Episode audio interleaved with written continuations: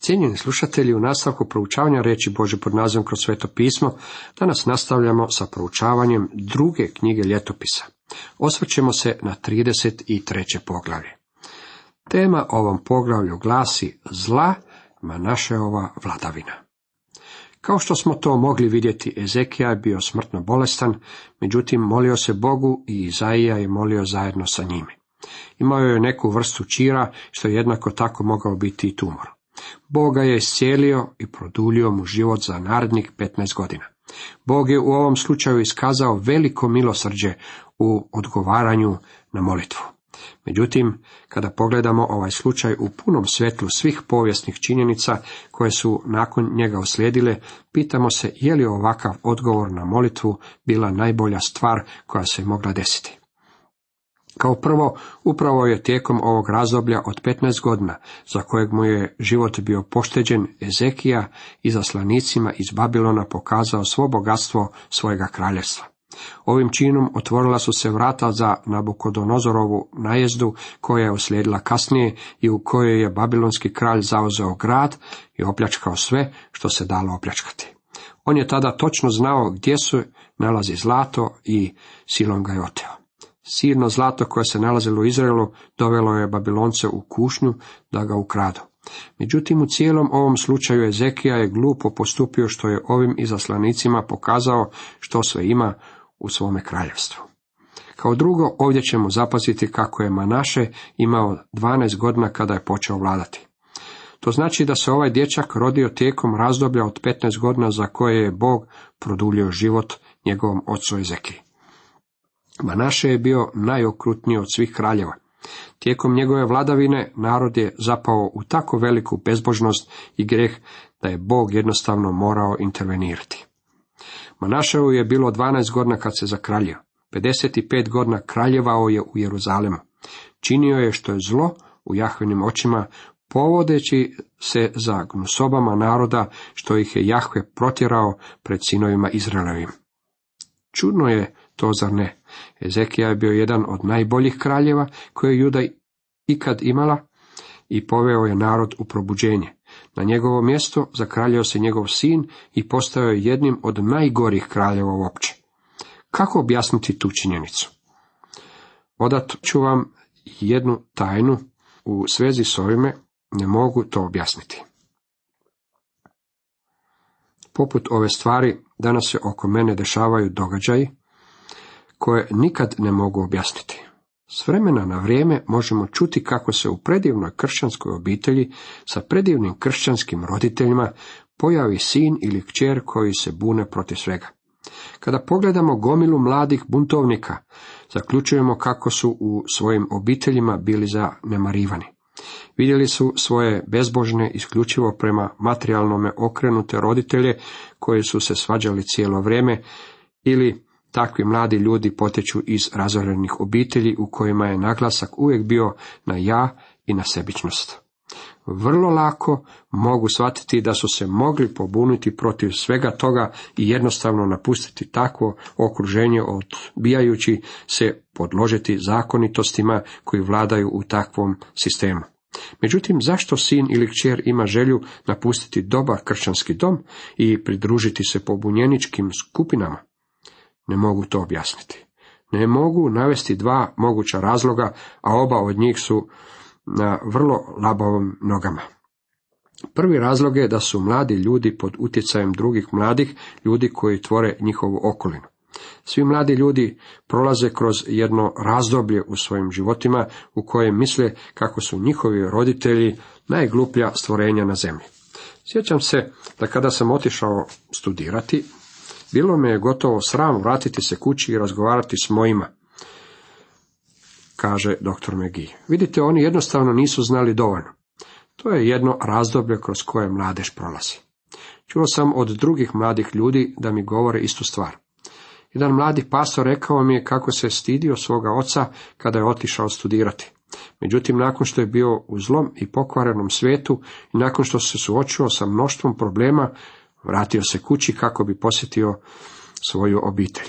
Shvatio je da iako je njegov otac bio po njegovom sudu pomalo priglup ipak je uspio priskrbiti dovoljno novaca za uzdržavanje njihove obitelji, a jednako tako uspio je stvoriti i predivan dom u kojem je on odrastao. Rekao mi je kako ga je iznenadilo koliko je samo njegov otac uspio naučiti tijekom ovih nekoliko godina koliko je njegov sin proveo na studiju. Mislim da svi mladi ljudi prolaze kroz ovakvo razdoblje i u potpunosti razumijem da na mlade ljude utječu drugi mladi ljudi koji su kao pobunjenici napustili svoje domove. To je jedno objašnjenje.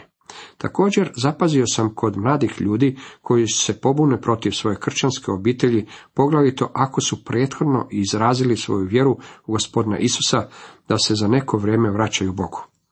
Kralj kojeg u ovom odjeljku proučavamo naše dobra ilustracija ovoga.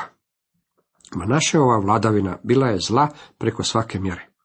Uvjerenja sam kako je Božja slava, odnosno vidljiva Božja prisutnost, napustila hram.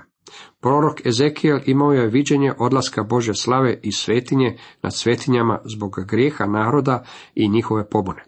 Ona se preselila na Jeruzalemske zidine i čekala je ondje. Narod se nije obratio Bogu. Nakon toga Božja slava povukla se na Maslinsku goru i tamo se zadržavala. Još uvijek nije došlo do nikakvog povratka Bogu. Tada je Božja slava bila povučena natrag u nebo.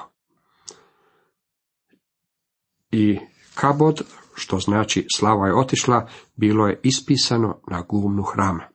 Njihov dom u istinu im je bio ostavljen kao pustoš.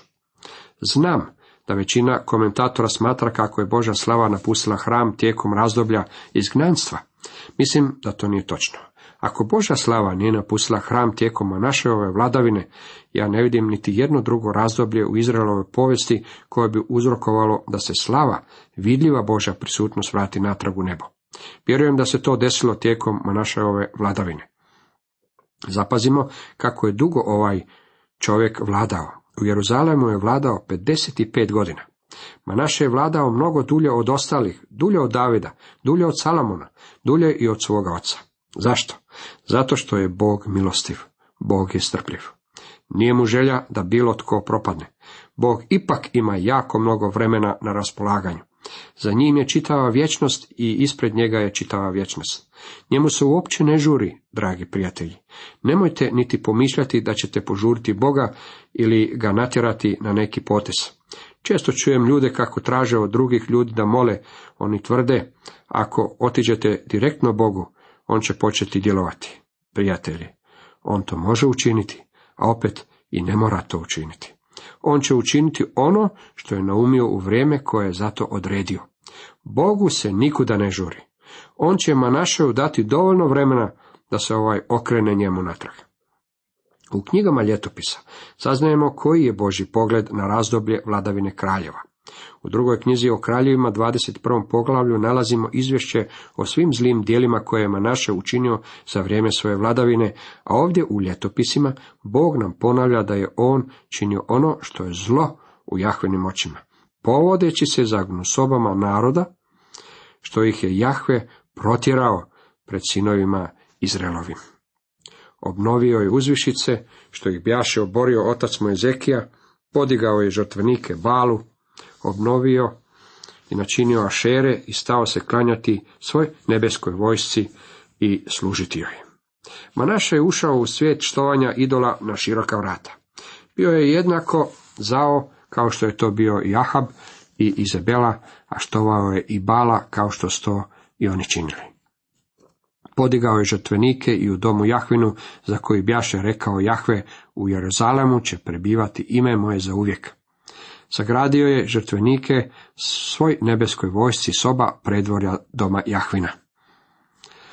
U sami hram u Jeruzalemu uveo je štovanje sve nebeske vojske poput štovanja Jupitera, štovanja Marsa, štovanja Venere kao i štovanja svih mogućih zvijezda. Drugim riječima, Manaše je u hramu ustanovio horoskop. Ono doba ste po svoj horoskop trebali otići u hram u Jeruzalemu. Žao mi je čuti da danas mnogi ljudi promoviraju tu vrstu stvari. Radi se o izuzetno velikom i razgranatom poslu. Ako otiđete u bilo koju samoposlugu u našoj zemlji ili u bilo koji kiosk na kojem se prodaju novine, Ondje ćete pronaći neki časopis specijaliziran za izradbu horoskopa. Mnogi ljudi tu vrstu gatanja smatraju nevinom zabavom, zanimljivom razvij brigom. Međutim, ima ih dosta kojima se horoskop ne čini potpuno marginalnom stvari. Oni su spremni više pouzdanja staviti u horoskop nego što ga i su spremni staviti na Boga. Mnogi danas ne žele započeti dan ako prethodno nisu čuli što im to zvijezde poručuju. Kao da komad užarenog kamena ili sličnog materijala može odlučivati o sudbini ljudskog bića. Sjećam se televizijskog intervjua s jednom zabavljačkom zvijezdom pred nekoliko godina u kojem je dotična gospođa izjavila kako je gledala u svoj horoskop i da je našla da je djevica. Žena je bila udavana pet ili šest puta, a osim toga za sobom je imala veliki broj avantura, pa mi se čini da ni po kakvom proračunu ne bi više mogla biti djevica. Ona je također osjećala da kada ta i ta zvijezda pređe preko putanje te i te zvijezde, taj će događaj imati neizbrisive posljedice na njen život i njenu karijeru. Meni je izuzetno zanimljivo promatrati kako inteligentni ljudi mogu polagati tako pouzdanja i nade u zvijezde. Manaše je bio izuzetno zainteresiran za horoskop, sagradio je žrtvenike svoj nebeskoj vojsci u oba predvorja doma Jahvina. Međutim, Manaše se nije zaustavio samo na tome. I sinove je svoje proveo kroz oganj u dolini Hinomova sina. Vraćao je, gatao, čarao, stvorio bajače u opsjenare i uopće učinio premnogo zla u Jahvinim očima, razjarajući ga. On je sa obje noge zagazio u štovanje idola. Nije nam rečeno kako je daleko otišao sa provođenjem svojih sinova kroz oganj. Taj se obred provodio u nekoliko stupnja. Mogao ih je samo provesti kroz oganj u kojem bi ovi zadobili strašne opekline. Međutim, jednako tako mogao ih je baciti i u ruke do usijanja u žarenom idolu, žrtvujući mu na taj način vlastito dijete. Ne znam, bismo li se mogli sjetiti gnusnije stvari od ovoga. Ovdje se radilo o štovanju idola, a Manaše je u tome otišao do krajnjih granica. Manaše se bavio vraćanjem, gatanjem i čaranjem, a koristio je i usluge bajača i opsjenara. Dakle, Manaše je stvorio sve ono što postoji i danas u našem modernom društvu, nažalost. Danas se paralelno s povratkom ljudi Bogu i njegove riječi dešava i povratak i probuđenje štovanja sotanskih sila. U sedmom i osmom redku dalje čitamo, načinio je idolski lik i posadio ga u domu Božjem, za koji Bog bjaše rekao Davidu i njegovu sinu Salamonu. U ovom domu i u Jeruzalemu koji sam izabrao među svim izraelskim plemenima, postavit ću ime svoje za uvijek. Neću više dati da noga Izraelaca uzmakne iz zemlje koju sam dao u baštinu vašim očevima, samo ako budu držali i provodili u djelo sve što sam im zapovjedio, sav zakon, uredbe i običaje dane preko Mojsija. Bog je ovom narodu obećao da ako mu budu vjerni i ako mu budu iskazivali štovanje, tada će ih on i blagosloviti. Zapazite dobro što je naše ranije pisanim postupcima učinio svome kraljevstvu, Judi. Ali je Manaše zaveo judejce i jeruzalemce, te su radili još gore nego narodi, što ih je Jahve iskorijenio pred sinovima Izraelovim. Jahve je opominjao Manašeja i njegov narod, ali oni nisu poslušali. U nastavku Manaše biva zatočen i ponovno vraćen na svoj položaj. Možete biti sigurni da kada neki čovjek ili čitav jedan narod stignu na ovako niski nivo, onda će Bog intervenirati. U 11. redku čitamo. Stoga je Jahve doveo na njih vojskovođe Asirskog kralja, uhvativši Manašeja kukama, svezali su ga u dvoje mjedene verige i odveli u Babilon. Manaše je doslovno bio svrgnut sa svoga prestolja i bio je odveden u zatočeništvo u Babilon. 12. i 13. redak dalje kažu, kad se našao u nevolji, počeo se moliti za milost Jahvi svome Bogu, ponizivši se veoma pred Bogom Otaca. Molio se i Bog mu se smilovao, te uslišao njegovu prošnju i vrati ga u Jeruzalem u kraljevstvo. Manaše tada spozna da je Jahve Bog. Ovaj je čovjek doživio izuzetno iskustvo. Ja bih svakako bio digao ruke od njega. Međutim, Bog nije digao ruke. Bog mu je poslao nevolje i to mnoštvo nevolja. Bio je odveden u babilonsko zatočeništvo. Ovo je svakako trebao biti upozorenje narodu da je Bog sada spreman poslati i njih u sužanstvo, a sve zbog njihovog grijeha. Kada se Manaše našao u stvarnim nevoljama, iskreno se vratio natrag Bogu. Bog mu je oprostio i vratio ga je na njegov prijašnji položaj.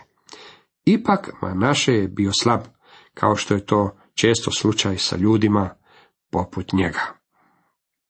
Kada se vratio u Jeruzalem, odstranio je sve strane bogove i idole iz Božjeg doma. Obnovio je žrtvenik Jahvi i prinio je žrtvu ondje. U sedamnaestom redku čitamo. Ipak je narod još žrtvovao po uzvišicama, ali samo Jahvi svojem Bogu. Drugim riječima, narod se još uvijek nije istinski vratio Jahvi, već je još uvijek žrtvovao po uzvišicama. Očito je da je Manaše vladao sve ovo vrijeme. Kada je bio bespomoćni sužanj u Babilonu, Bog je čuo njegovu molitvu i vapaj za pomoć. Ovo nam otkriva koliko je milostiv naš Bog. Ovdje imamo primjer sina pobožnih roditelja koji je otišao u svome grehu do samih granica i nakon toga vratio se Bogu. Ovo bi trebalo biti ohrabrenje roditeljima koji me danas slušaju. Možda imate sina ili kćer koji su otišli do samih granica, a vi ste u očajanju, hoće li se vaše dijete ikada vratiti natrag Bogu. Da se radilo meni, ja bih digao ruke od Manašeja, no Bog nije tako postupio. Bog je čuo njegovu molitvu. Amonova vladavina. Dvadeset su i dvije godine bile Amonu kad se zakraljio, a kraljevao je dvije godine u Jeruzalemu. Zlo koje je Manaše učinio za svoga života imalo je utjecaja na ovog mladića, Amona, koji se zakraljio poslije njega na njegovo mjesto. U potpunosti mogu razumjeti zašto je Manašeov sin otišao tako duboko u zlo kao što je to učinio. Jadni moji prijatelji, ljudi koji imaju znatni metak stvarno su proživjeli svoj život negdje do svojih srednjih godina. Obratili su se kada su im djeca bila već gotovo odrasla. Nakon svoga obraćenja imali su još djece, koja su odrasla kao predivna pobožna djeca. Međutim, njihova starija djeca otišla su do krajnjih granica u svome grijehu. U nastavku 22. i 23. rijedak nam kažu Činio je što je zlo u Jahvinim očima, kao i otac naš, jer je svim idolima koje je bjaše načinio njegov otac naše, on prinosio žrtve i služio im. Ali se nije ponizio pred Jahom, kako se ponizio otac Manaše, nego je još i umnožio svoju krivicu. Amon je išao stopama svoga oca u njegovim mlađim danima. Cijenjeni slušatelji, toliko za danas.